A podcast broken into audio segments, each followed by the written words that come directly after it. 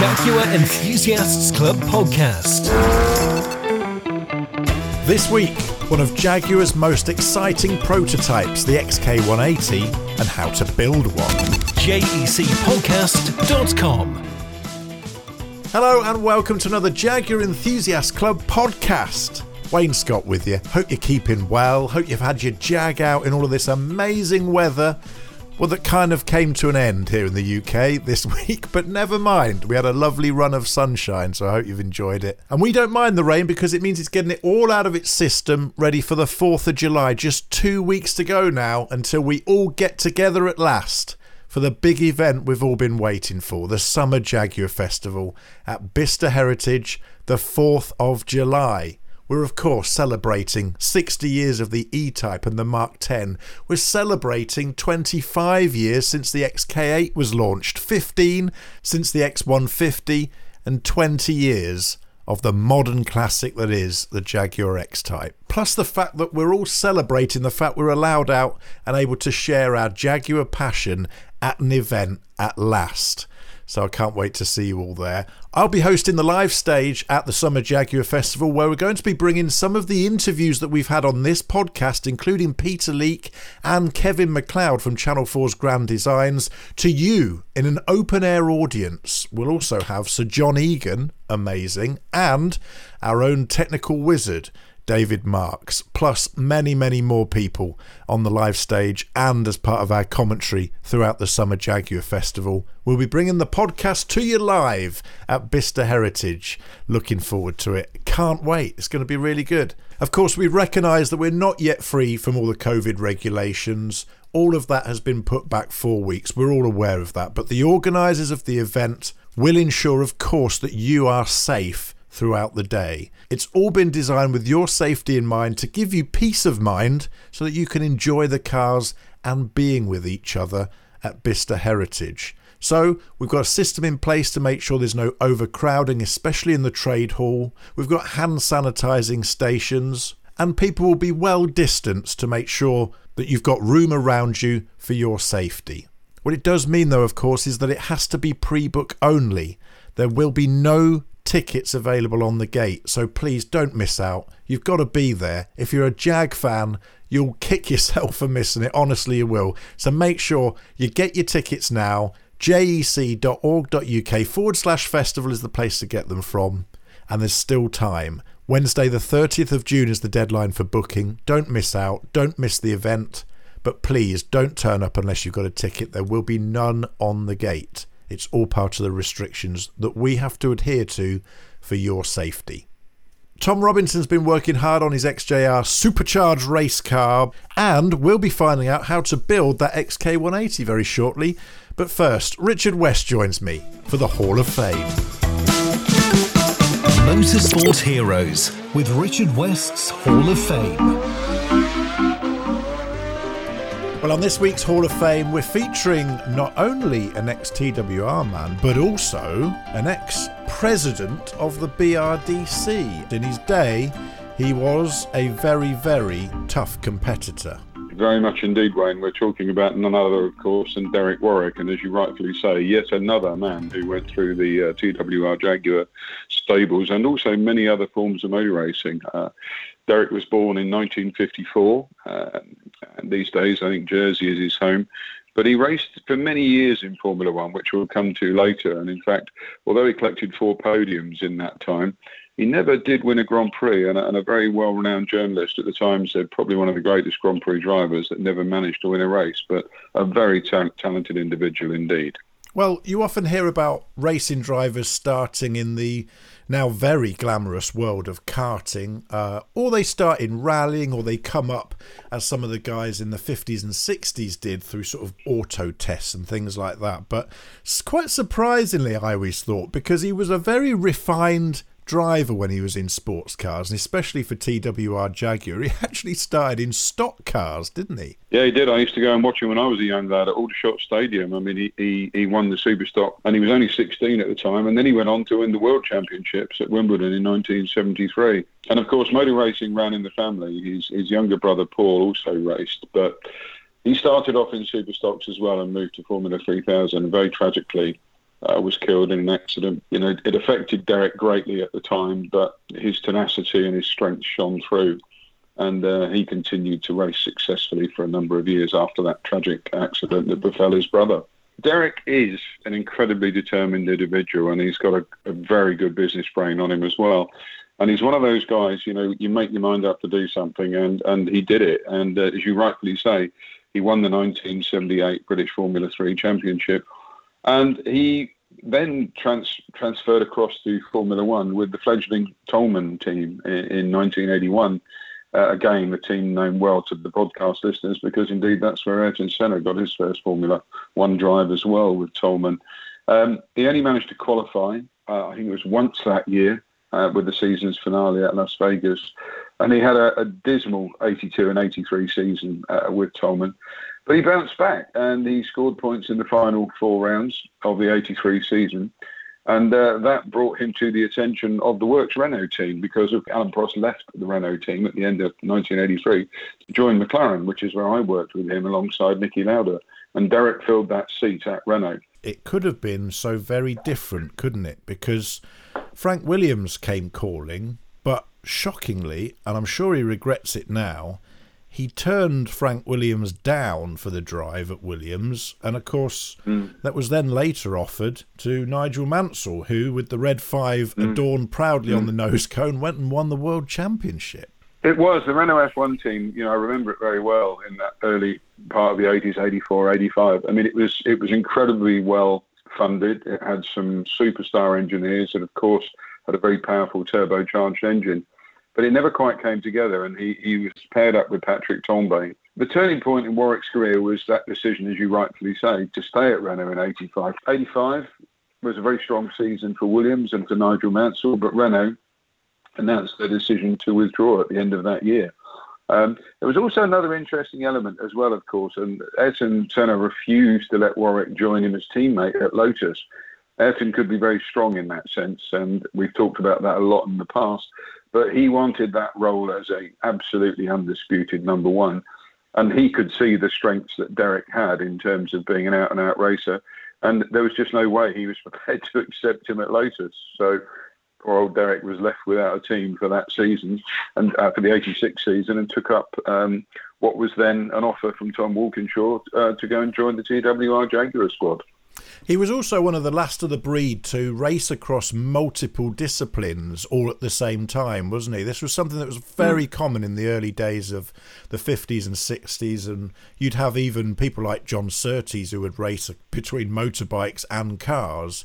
But then, mm. as the 80s and 90s era of motorsport came, people very much focused on whether they were a Formula One driver or a sports car driver. But Derek Warwick managed to juggle both at the same time.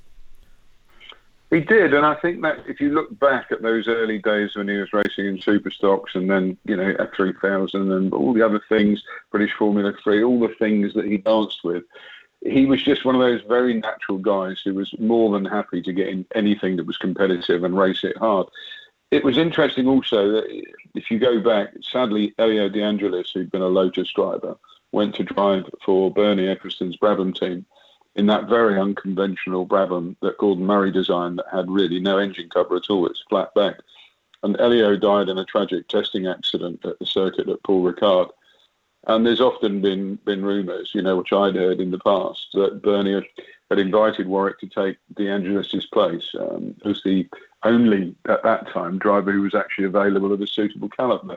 But Warwick himself explained, Derek explained um, to people after that, when that rumour was going round, he actually said, I actually got a phone call from Bernie who said that he really appreciated the fact that I wasn't, I didn't call him five minutes after Elio had died, and would I like to drive for him? But um, there's no Grand Prix clash with sports car commitments. Um, Derek was able to race as you quite say, in a number of world championships, and he was one of the few people to do that in that era. What was it that Tom Walkinshaw saw in Derek Warwick then, and how did that relationship come about? You know, Tom was a great talent spotter, and we've talked so much on the podcast about Tom and his ability to pick, you know, real racers. I think Derek was a hard racer.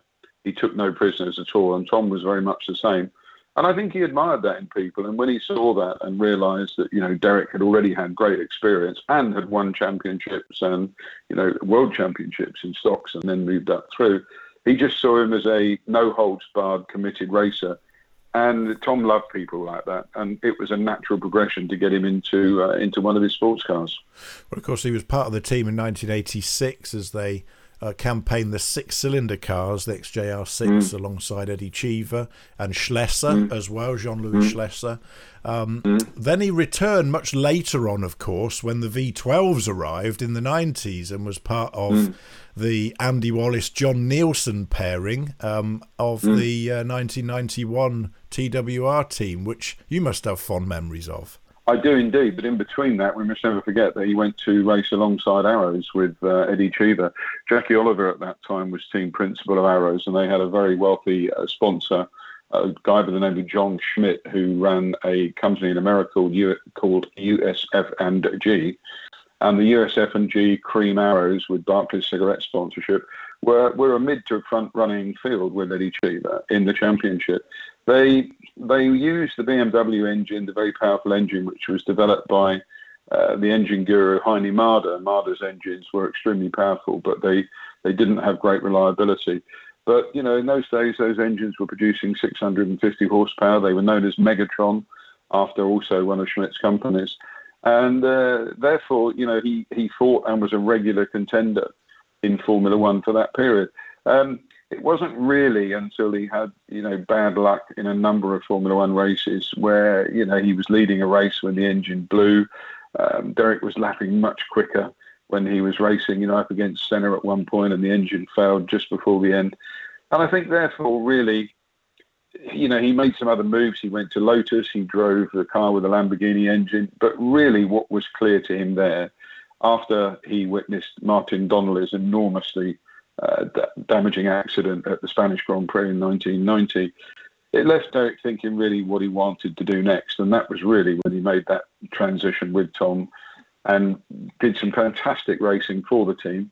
And of course, in 1992, he became uh, the world sports car drivers champion and also the um, you know the driving force behind Tom's world championship sports cars wins in 92. Mm, absolutely. Of course, he was driving alongside another plucky Brit, Mark Blundell, in that mm. car mm. that year, and an mm. up and coming guy, Yannick Dalmas, who would later yes, go on indeed. to great things at Le Mans uh, towards the late 90s, mm. and who actually drives the safety car at Le Mans these days. Of course, later on, he ended up racing for the team that he's based at the Le Mans circuit, uh, Courage and he ra- actually raced alongside another TWR uh, veteran, Jan Lammers, there, didn't he?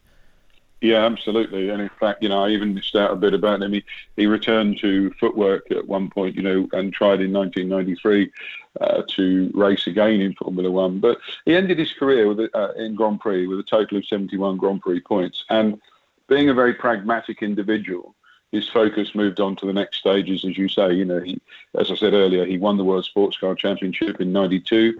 He was part of the Peugeot team, which was victorious in the 24 Hours of Le Mans race that year, and he drove sports cars for Tom, as we've just said. But where he really then moved on was he also raced in the British Touring Car Championship in the Super Touring era, where he drove an Alfa Romeo successfully and had some great battles there. And then, of course, he, he actually got involved in team ownership. He teamed up with Roland Dane and with Ian Harrison with the formation of Triple Eight Engineering, uh, which had so much success latterly with the Vauxhalls. And in fact, as, you know, though Derek and I have always had respect for each other, when I was administering the Touring Car Championship, we did clash swords a number of times. And Derek was not a man to clash swords with lightly because he has always had extremely, you know, well-held views.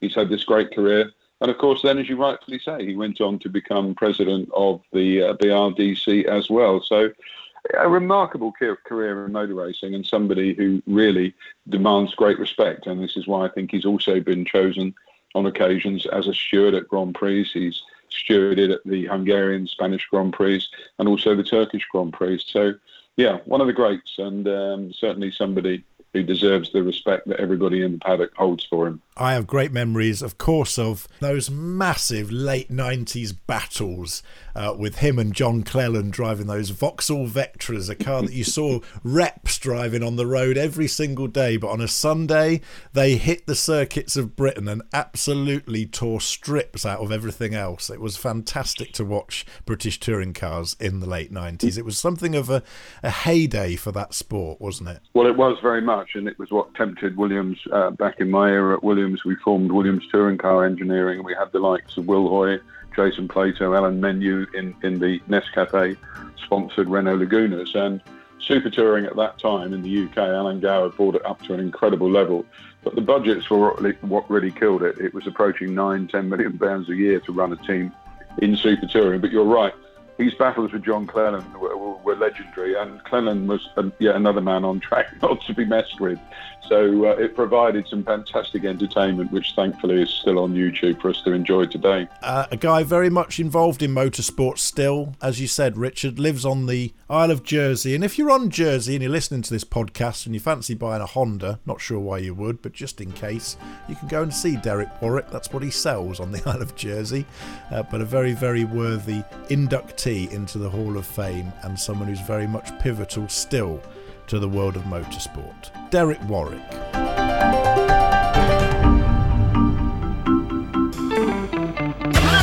You're listening to the Jaguar Enthusiasts Club podcast. To find out what events you can get along to or to discover local club meets in your region, visit jec.org.uk.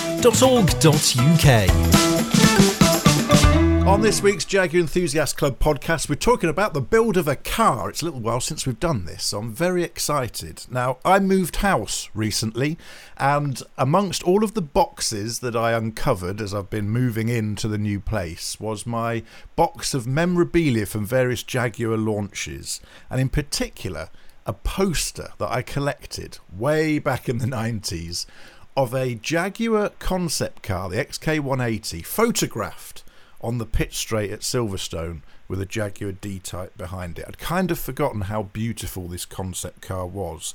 They cost a million quid each to build when Special Vehicle Operations uh, put them together for the Paris Motor Show in 1998. It had the 4 litre V8 supercharged engine in it, but it was actually produced to celebrate the 50th anniversary of the XK engine.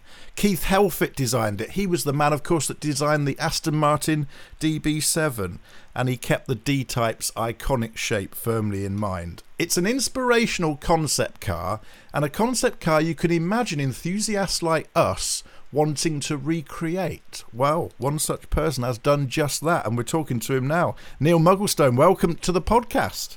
Good morning. Great to be with you. uh, so, I've been very excited to talk to you about this car because it is one of the dream Jaguars. Uh, one of the dream Jaguars that I will never ever be able to own, but somehow you've managed it.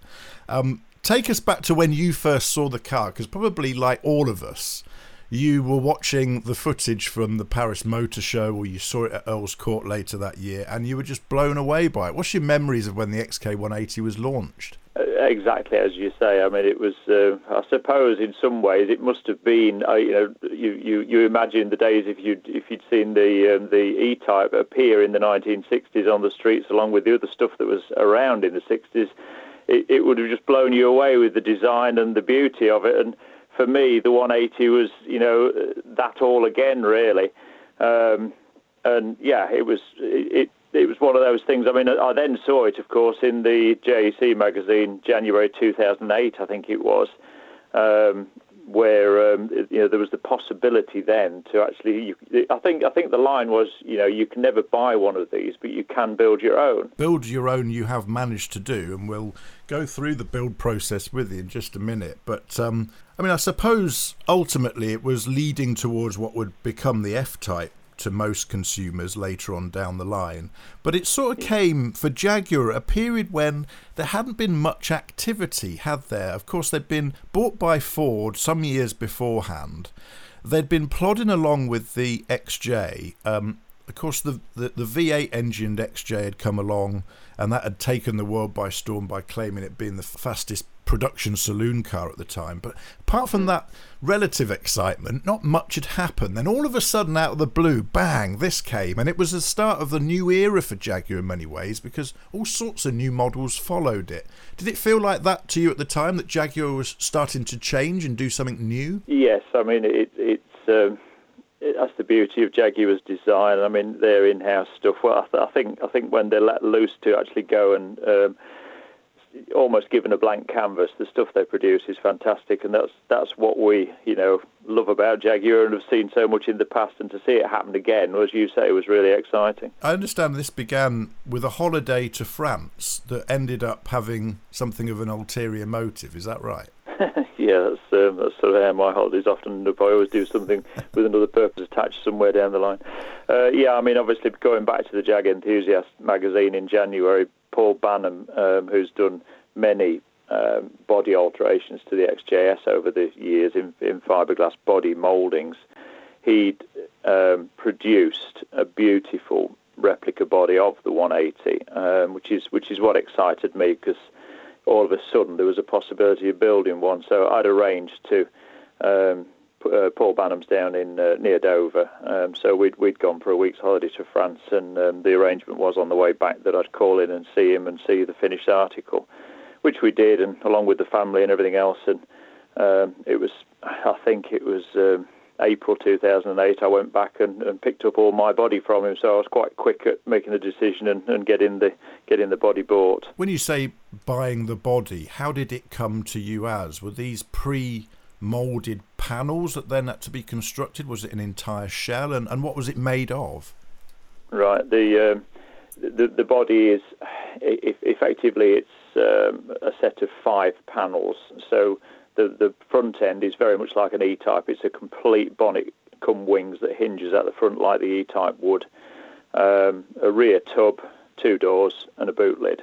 Um, very good quality fiberglass panels, very strong. I mean, when they when they're nicely painted, it's very difficult to tell it from as you walk past from a you know a, a metal-bodied car. To be honest, um, so yeah, I mean the, the, the bodywork is beautiful, but it is that that is exactly what it is. It is just a set of panels. I mean, from there on, every XK180 replica that's ever made will be completely unique because everybody has their own idea how they want to do it. There are no plans. There are no instructions. You you set to you know with your donor car and and start. So you now have all this pile of parts that you've brought up from Dover and. Uh, you're now looking at it thinking, what next? So, yeah. where, where was the next step? The next step was to find a donor car. Um, I mean, you can you can build these on either XJS or XK8 floor pan. Either either is perfectly suitable. Now, I mean, bearing in mind that I started this over 10 years ago, XJS uh, was very affordable as a donor car at the time. In fact, I went out and bought a pair of 3.6 litre XJSs around about 1989, 1990 models. Um, picked the best car out of the pair, and um, then uh, you know started. You, you start and strip the car down. You don't want any of the original body. You you fetch everything off apart from the floor pan. Um, you know the, the, the structural stuff that the car sits on. So it, it is still a rolling driving bare floor pan really, and then you start and rebody. And I like the fact that the two prototypes that Jaguar built had their current 4 litre V8 in them at the time, didn't they? But you've got the straight six, is that right? Yeah, I mean, obviously the car, the, the XJS came with a 3.6 litre straight six in on an auto box. Um, I initially mocked the body up with that power plant in, um, but then one Christmas before I started to get into too much detail of, of the body and finishing it, I thought I, I really want a better engine than this long term. So I stopped the project, took the front off the car again, uh, bought a, a, an X300 uh, XJR with the 4 litre straight six supercharger in it, um, and spent a whole Christmas removing the engine out of there along with the wiring loom and the immobilizer stuff. That was the problem was was to create make that engine run outside of the 300 because of you know, immobilizers and chipped keys and everything else. But that that that took one Christmas week. We got that out um, and and transplanted into the 180. So, and I then put that to the five-speed Getrag manual gearbox. So we ended up with 300 horsepower supercharged straight six through a manual box, which was much more of a drive a driver's car at the end of the day, which is how the 180 wanted to end up. Absolutely. Well, you can understand why Jaguar used the V8 at the time. That was the engine they were pushing for the XK8 and, of course, their current XJ6. But to celebrate the 50th anniversary of the XK engine, which of course that car was supposed to be for, there's just something really nice about it being a straight six. And with that supercharger mm. on, what a superb engine that is. It kind of makes yeah. the story complete, doesn't it? Yeah, yeah. I mean, it's I've, I've always loved that. Um, I mean, that engine is, is very much XK derived. It's physically, it's you know, it's built exactly the same. And uh, would, would you say with the supercharger on there? I mean, all, all, I hear when I drive it, because of the slats in the bonnet, is you, you just get the supercharger whine coming straight at you all the time. It's just um, it just makes you want to drive it. I'm afraid. Fantastic. I don't blame you with a manual box as well. Uh, I have yeah. driven one XJR manual car, and it is it is totally different beast. It really is. You don't feel like you're in the same car at all. So to put mm. that in such a lightweight version of the XK180, and, and the fact that you've got no wet weather gear and that you know everything's open and your senses are being assaulted by all this stuff, it must be a phenomenal drive. It must feel like a real event every time you take it out of the garage. It, it does. Uh, I mean, that's that was one reason I want, why I wanted to do the Blyton track day because I mean to actually take a car like that somewhere where you can drive it and push it to its limits and see how good it is now you've built one because that was that was always my question you know will, I get it out there and it be a right handful? But it, it, was yeah it was fantastic a safe place to actually you know explore and, and, open it up and just see what it would do. But yeah she's it's very good. I still haven't got a weight off it yet. I must take it to a weighbridge but I mean imagine it's probably somewhere sort of 14 1500 kilos I would think all up with 300 horsepower. So it's it's yeah, it's very responsive and lively, but great fun to drive. Well, I know that as soon as you start putting big engines and tuning engines and all of that kind of stuff, it's like a domino effect, isn't it? You have to then do suspension and brakes. So, what yeah. were the changes you had to effect there as well? Yeah, that that fortunately, I managed to get most of that. I mean, obviously, it was uh, the beginning of lockdown when when I actually finished this car, ready for my daughter's wedding. That there was there were two pushes really. I'd got the workshop to myself for eight weeks for a start because the the lads had been furloughed, so that was a great opportunity to get it finished and get it painted. Um, and it gave me time to go out and you know play with it on the road. And the first thing I had to do was go back to the drawing board with suspension because, as you say, the weight had changed so much in the car um, the rear suspension rather than having the conventional four shock absorbers and springs on the back. Um, I've gone down to two um, Spax adjustable shock absorbers with uh, 500 pound springs either side. So I've got ride height adjustable as well as control. Um, that that managed the back end beautifully. Um, the front end I had to redo as, as well. I've had to. Um, I'm running standard um, 3.6 XJS coil springs, but, but I've had to make the lower pans adjustable.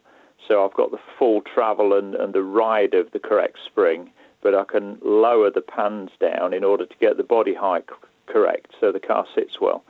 Um, having done that, it transformed it. All of a sudden, you could drive it, and yeah, whereas before it was it was just no good. How easy were the body parts to put onto the car then. Presumably there's quite a lot of fabrication work still required. You might have a molded panel here but was there a lot of fettling? And, and how do those panels actually attach to that sort of rolling chassis if you like? Mm, yeah as i say it's uh, it's an interesting project that you've just got to get your head around every single piece as you go. Um, yes, there is a fair bit of fabrication. I mean, the rear tub, for example, is a complete um, tub that slides on the back of the car, but then it has to sit on something. So I, I created in the back boot area, if you can imagine, um, a tubular space frame that supports the body. So, so, so the body is now carried on this tubular space frame, which is then welded back to the floor pan. Um, uh, the front end's not so bad because it's it's a case of creating, uh, like like I said, like the E-type, um, a tube across the front that will, that acts as a hinge point. Um, and then I've gone, I've used the original XK, XJS bonnet catch mechanism um, to fasten the bonnet down. Um, so all of, but but everything is is you, you you sit there with the panel and think, well, you know, what's the best way to fasten this one? And it's as simple as that, really.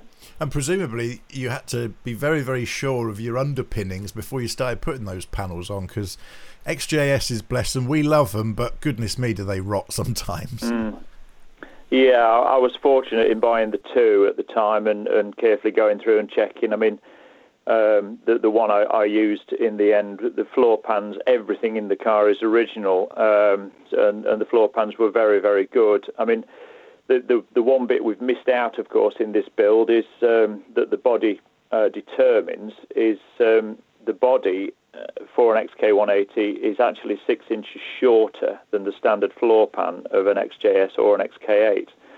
So at the point of starting to put the body on, you actually cut through the car behind the driver and passenger seat, um, take six inch out the floor pan, pop it back together again, and reconstruct the, the floor pan before you put the body on.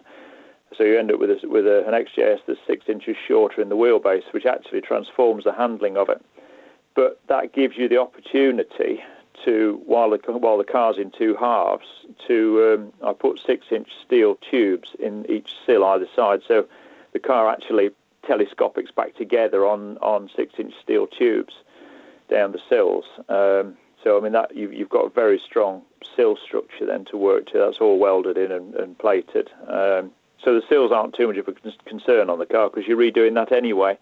But the floor pan was excellent, and obviously, by the time we tubed it and um, strengthened it all up, it makes a very rigid floor. I bet that was a nervous moment when those two halves came apart, wasn't it? yeah, well, you've, you've either broke it and it's going down the scrapyard, or it's actually going to work, isn't it? it always amazes me, you know, that all of these amazing bits of fabrication and, and rebuild work happen pretty much in garages and workshops all up and down the country. And uh, you know, obviously, your your business is dealing with Jaguars. You're an independent Jaguar specialist, so I suppose you have slightly more facilities than most of us in our single garages on housing estates. But did you find it a challenge doing it in the workshop? Was it difficult to sort of find space to move all these things about? Yeah, I, I think that's why it's taken so long. To be perfectly honest, um, as as you know, as with all of us, we're, we're all busy. We all have busy lives, and um, yeah, I mean, I, I, started with great gusto, got it all ripped apart and, and, and into it, but then it did sit in the back in the back corner of the garage uh, for quite a while once the body was on, because I then needed the whole garage back to myself to to set to, and uh, there was days and days um, on the body work to get the body, you know, to a right shape and condition before you know painting was even considered, and, and I just needed the space and time to be left alone to do it, and you know, yeah, with with with a busy working week, I just wasn't finding it in the normal normal um, way of life. But yeah, COVID created a gap, which is a blessing in disguise, if you can put it that way. Mm, well, it's a story we've heard a lot on this podcast over the past year. We started this very series uh, just after the first lockdown began, and the number of stories of cars that have risen from the ashes as a result of people being at home and having a bit more time has, has yeah. been brilliant, actually. And, uh, you know, hopefully that will translate into us all being able to get out and enjoy them more once this is over. Absolutely, yeah. It's time to do that now. Once the car has taken shape, there's those little details.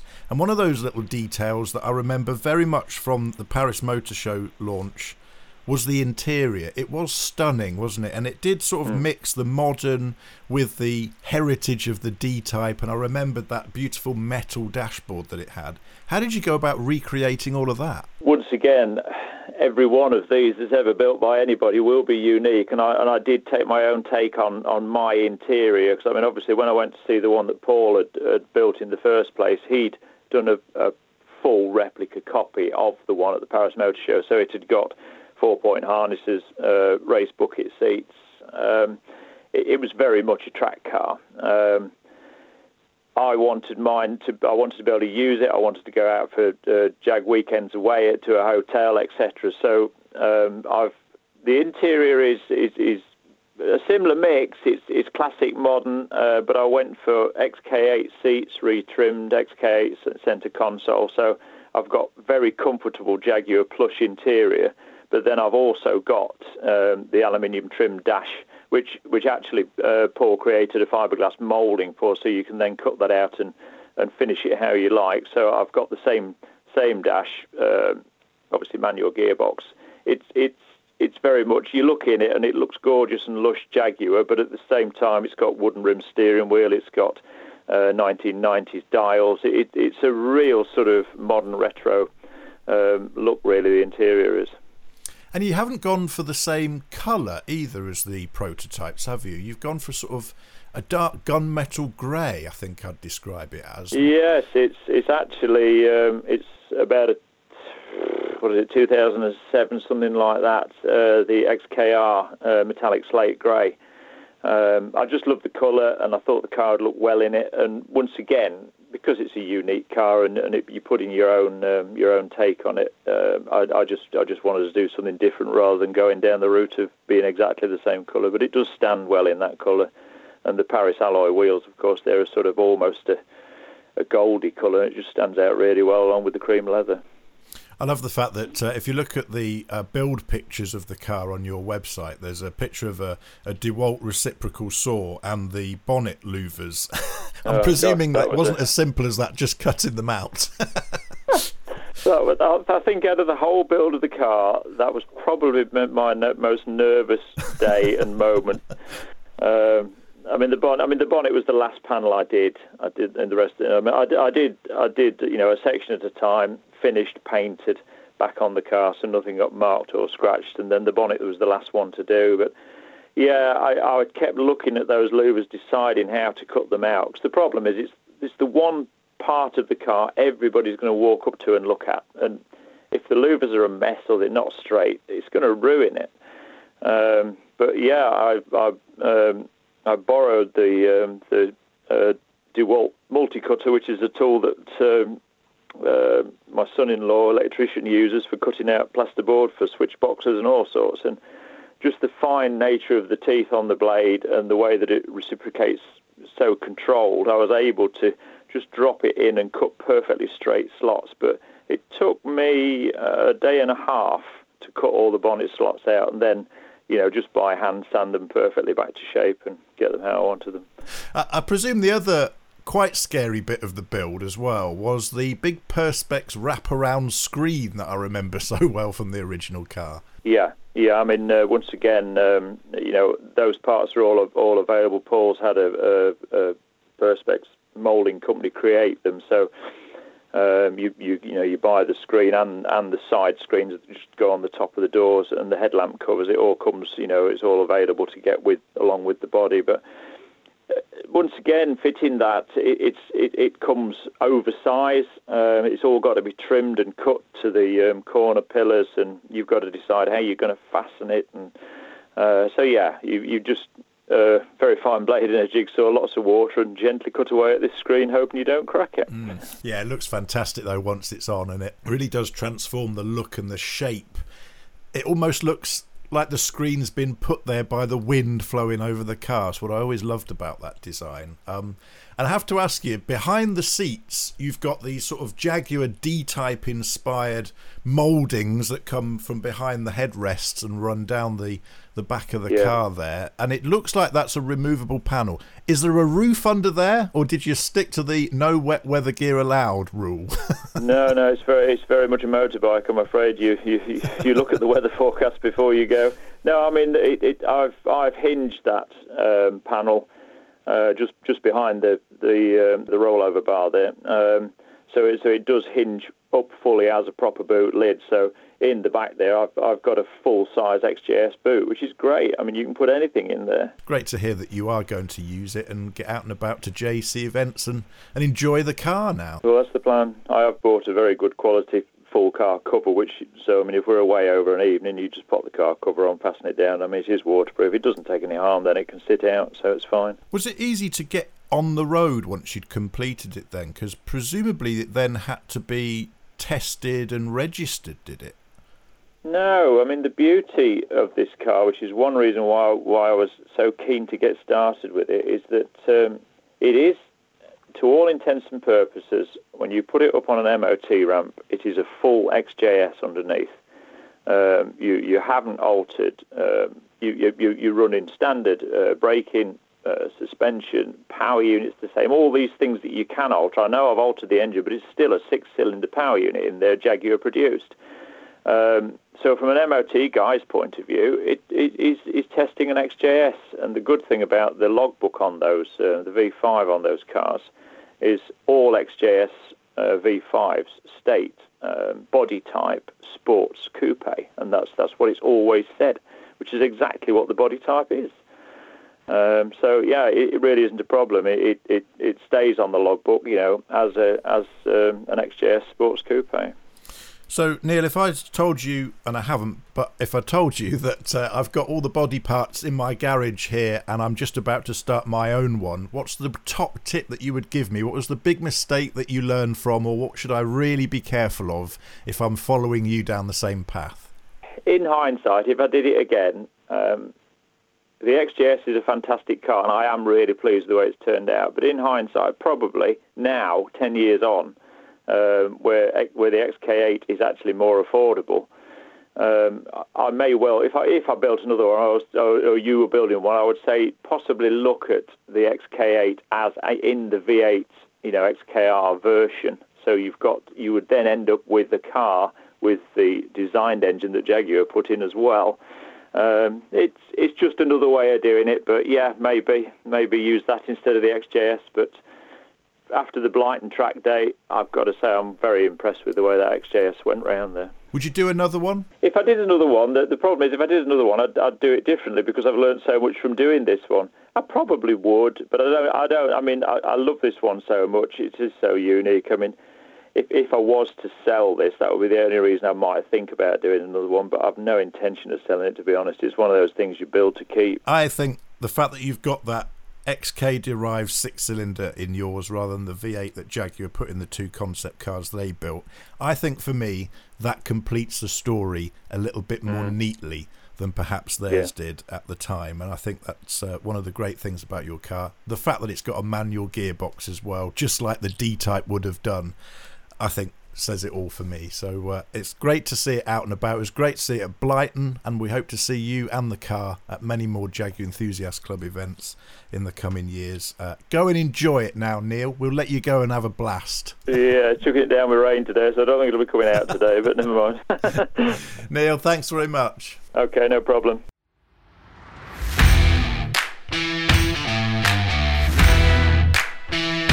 You're listening to the Jaguar Enthusiasts Club podcast. Tom's Jaguar Racing Diary, sharing the knowledge, drama, and innovation from behind the scenes of the Jaguar Enthusiasts Club Race Championship.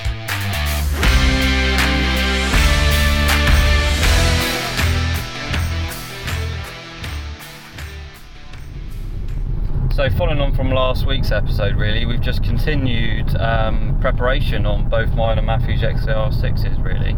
So, um, as we discussed in last week's um, podcast, we, we talked about the issue that we found on the car. So, um, we've had the car back up on the dyno, and we have confirmed that it was obviously the temperature um, related um, sensor that was causing all the issues, which simple, easily fixable, but just hugely frustrating on our behalf. But these parameters are all there for, for safety and it, and it didn't damage the engine essentially. So um, it, it, applied those corrections as it needed from the data that it was receiving. So we, we, we've proven that, um, we're happy with that. So we've been going back through the car just to make sure nothing else is, is untoward.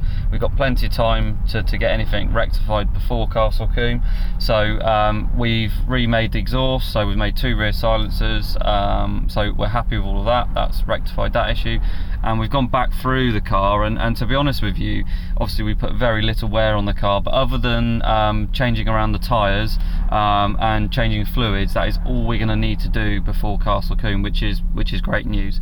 Um, in Matthew's corner, there's a there's a huge amount of work to do, unfortunately. Um, obviously, as we've discussed before, it uh, sustained quite a large fire, so we've been in the process of, of we, uh, rewiring the car and, and, and replacing all the plastic components. So we got to a point last week where, uh, sorry, two weeks ago, where we couldn't go any further because we've been waiting on components. Now, um, we have actually finally got those arriving this week um, with kind of COVID and there's been a huge delays with a lot of electrical components so this has seen a bit of a, a bit of a brunt with that unfortunately. But we've been able to get to a point um, as far as we can get without going any further. So we've actually got the engine loom left to, to make. Now we've got all the parts. So we're gonna we're gonna crack on with that. But I have actually spoken with Matthew and we've decided that we're actually going to to not prepare the car ready for the race. Um, Matthew's going to race the XJ40 again. Um, not that the car's not going to be ready in time, but we're not going to have any time to test the car. So, um, with so much work being undertaken, we just didn't want to risk not testing the car before a race day, really. So, um, obviously, had an absolute cracking result of that at Donington. Um, so yeah, we're gonna we're gonna get it prepared and get it ready, and then we've got a test day up at Donington with the car um, a week later. So that's the plan really is to is to get it ready for that. We've got a day to test it and make sure there's no little uh, niggles anywhere, and he'll be out at the next round racing that car. But it's going to be in the XJ40 for Castle. Lots to do, um, and it's coming around pretty quickly. So um, we'll update you next week with how we get on at the track day. Um, that is on Tuesday, I believe, um, and yeah, we'll we'll keep you posted. That's all for this episode of the Jaguar Enthusiast Club podcast. Don't forget to keep in touch with us here on the JEC podcast via www.jecpodcast.com. And you can get in touch with us very easily by using the voice recorder on there to leave us a message, or you can use the contact form if you prefer to write your messages. Don't forget, you can also join the Jaguar Enthusiast Club online by clicking the Join Today button on the top right hand corner of the podcast page to enjoy all the benefits, plus the fantastic glossy 130 page monthly magazine that's all included in your membership of the worldwide Jaguar family that is the JEC. This is the Jaguar Enthusiasts Club podcast. Subscribe for new episodes at jecpodcast.com.